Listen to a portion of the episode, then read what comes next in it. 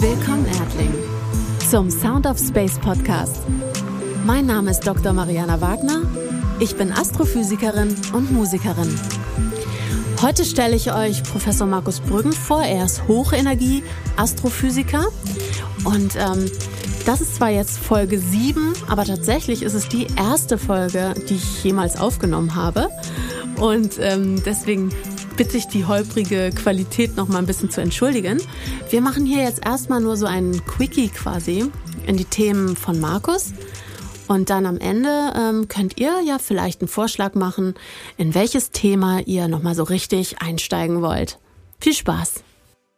Professor Dr. Markus Brüggen, ein guter Freund und wunderbarer Wissenschaftler mit einem gesunden Humor. fühle mich jetzt schon verarscht. Wir kennen uns ja aus der Sternwarte, wo ich meine Doktorarbeit gemacht habe. Da warst du aber noch nicht tätig und dann erst als ich weg war, hast du den Ruf bekommen und bist dann äh, seitdem dort tätig. Erzähl doch mal ein bisschen, was du da machst und was dein Kerngebiet ist. Ja, da hat man mich gerufen. Ich arbeite an der Hamburger Sternwarte.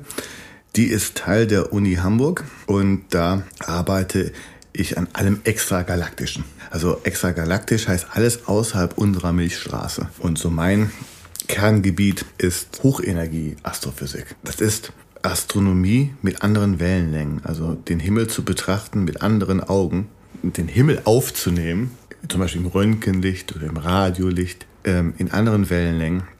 Dabei hat man einen ganz anderen Blick ins Universum und entdeckt Sachen, die man früher noch nicht kannte. Was hatte jetzt die Wellenlänge für einen Einfluss auf die Sachen, die man entdeckt?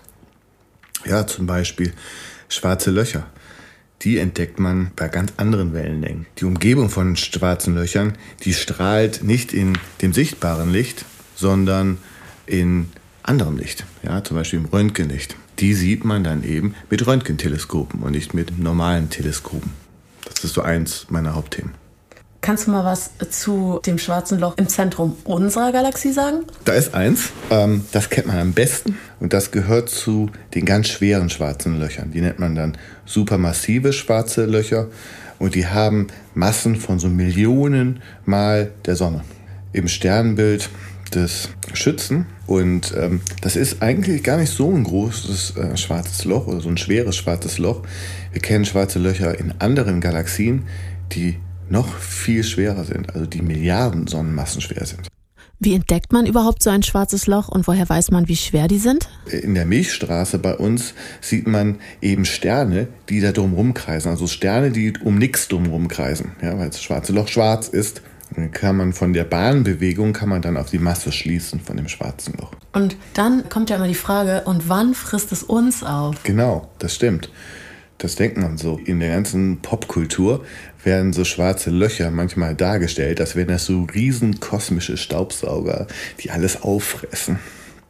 Aber das ist eigentlich Unsinn, denn schwarze Löcher sind jetzt nicht gefährlicher als, irgendwas anderes.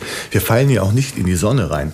Die Sonne umkreisen wir auch schon seit äh, viereinhalb Milliarden Jahren und äh, da fallen wir auch nicht rein. Und wenn man jetzt die Sonne durch ein schwarzes Loch ersetzen würde, wäre es zwar jetzt ein bisschen ähm, dunkel hier, mhm. aber wir würden trotzdem nicht reinfallen. Es ist ganz schwer, in so ein schwarzes Loch reinzufallen. Und das ist eines der großen äh, Forschungsthemen. Denn wieso sind diese schwarzen Löcher so groß? Das ist so eine Frage. Und das ist schwer, denn so schwarze Löcher zu füttern ist total schwer, weil die eben nichts aufsaugen. Und damit man da reinfällt, muss man Rotationsgeschwindigkeit verlieren. Also man muss im Grunde abgebremst werden, um da wirklich auf eine Bahn in das schwarze Loch reinzufallen. Und das ist total schwer. Und wie kamst du jetzt darauf, in andere Galaxien zu schauen? Was interessiert dich da so genau? Die ganzen Galaxien zusammen, das ist das, was interessant ist. Also wie die entstehen, wie die sich entwickeln, ja, wie wachsen die eigentlich vom frühen Universum bis zu den großen Galaxien, die man heute im Universum beobachtet? Warum sehen die unterschiedlich aus? Es gibt ja so Spiralgalaxien, Galaxien, die sehen eher aus äh, wie so runde Bälle. Ähm, und warum sind die unterschiedlich? Ähm, die haben auch unterschiedliche Farben, die haben unterschiedliche Größe und die beherbergen auch viele Rätsel, wie zum Beispiel die dunkle Materie. Und kannst du uns noch ein bisschen mehr von dieser dunklen Materie erzählen? Die meiste Materie im Universum ist in einer Form, von der wir jetzt wissen, die ist anders als alles so, was wir kennen, so von normalen Elementen. aus also dem alles andere ist. Materie ist dunkle Materie. Die meiste Materie ist dunkle Materie. Physiker, die dachten lange Zeit, das ganze Weltbild ist komplett. Sie kennen alle Formen von Energie und Teilchen und Kräften. Kommt da plötzlich so eine Materieform umher, die den größten Teil des Universums ausmacht. Und Physiker haben immer noch keine Ahnung, was das ist. Und das ist irgendwie natürlich auch ein bisschen geil, weil im Grunde ist es ja der Traum von Forschern, auf einem Gebiet zu arbeiten, wo es irgendwie ein großes Mysterium gibt. Okay, das kommt eben aus Gleichung heraus, dass es die dunkle Materie geben muss. Was würde passieren, wenn sie nicht da wäre? Dann würde es uns nicht geben. Die ganze Struktur im Universum, zum Beispiel die Galaxien und die Sterne und alles, das hat sich nach dem Urknall überhaupt nur zusammengefunden, weil es so eine dominante dunkle Materie gibt, die alles anzieht. Ohne die dunkle Materie, nur mit der Materie, die wir kennen, wäre unser Universum ohne oder mit fast keiner Struktur. Eine riesige Gasfolge quasi. Ja, genau. Also fast alles gleichförmig und mhm. ohne, dass sich da was zusammenklumpt, was dann zu Sternen und Galaxien wird. Ohne dunkle Materie sind wir nicht hier, wären wir nicht hier. Das ist eigentlich auch krass, das wissen auch nicht viele.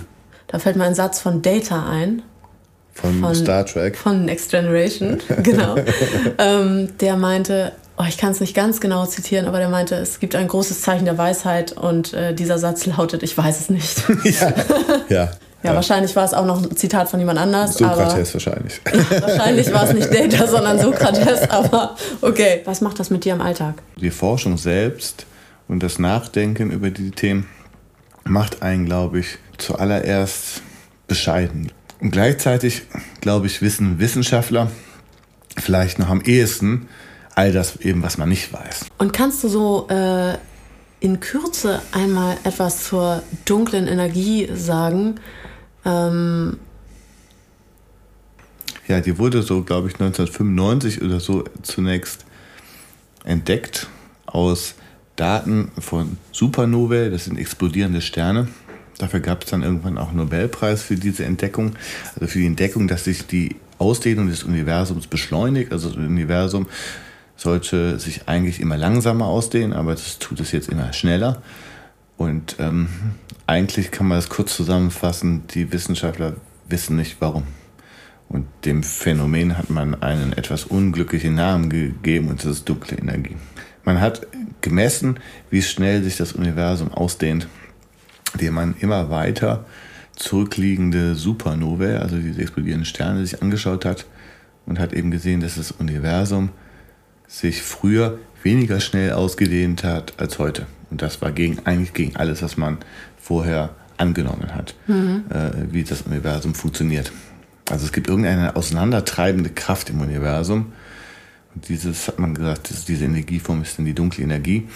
Und ähm, da gibt es eine ganze Menge Theorien darüber, aber kein Mensch weiß, was es ist. Und kannst du mal ein bisschen was zu Lofa sagen? Ja. Weil Lofa ist ja auch eine echt coole Sache. Ein Zusammenschluss vieler Länder, oder? Ja.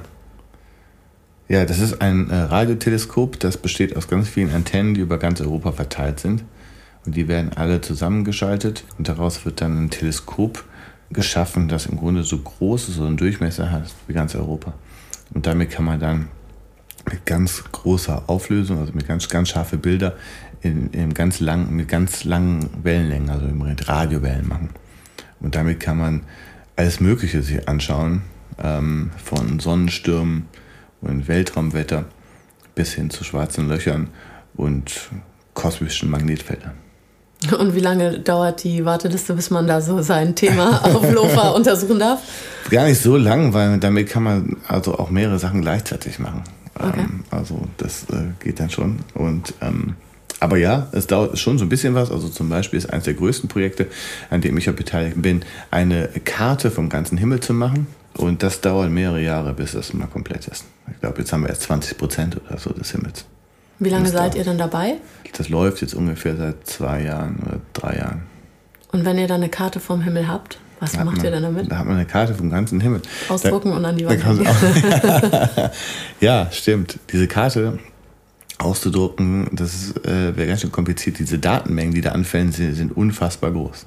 Ja, das sind Petabyte. Das kann sich auch kein Mensch vorstellen, was das ist. Also ein Petabyte ist eine Milliarde Gigabyte. Also wenn man jetzt kann man ja bei Saturn kannst du eine, kannst du eine Festplatte kaufen, Terabyte, glaube ich, ne? Für ja.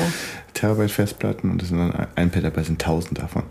Und äh, wir haben da jetzt schon 20 von diesen Petabytes aufgenommen. Also diese Karte vom Himmel, die wäre echt, die auszudrucken, das wäre echt schwierig. äh, und ähm, ja, damit kann man dann eben verschiedene Sachen anschauen. Man kann sich zum Beispiel anschauen, ob der Himmel wirklich in jeder Richtung ungefähr statistisch gleich ist. Und das ist auch eins der Grundpfeiler der, der Kosmologie.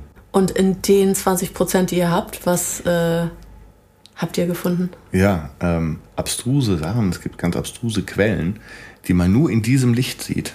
Und sonst würde man die nie sehen. Und diese Quellen sind riesengroß, 10 Millionen Lichtjahre. Die nennt man Radiorelikte. Weiß man auch nicht genau, was das ist, aber es sind riesengroße Wolken von Plasma, ja, 10 Millionen Lichtjahre kann sich auch kein Mensch vorstellen. Das war erstmal ein ganz grober Überblick über die Themen von Professor Markus Brüggen. Und da alle aber so eigentlich riesig groß sind an sich, würde ich vorschlagen, dass ihr euren Favoriten schickt, aufschreibt, messaged und dann steigen wir in so ein Thema mal richtig ein. Ich freue mich schon auf die nächste Folge und da geht es aber erstmal wieder um Musik. Bis dahin, bye bye.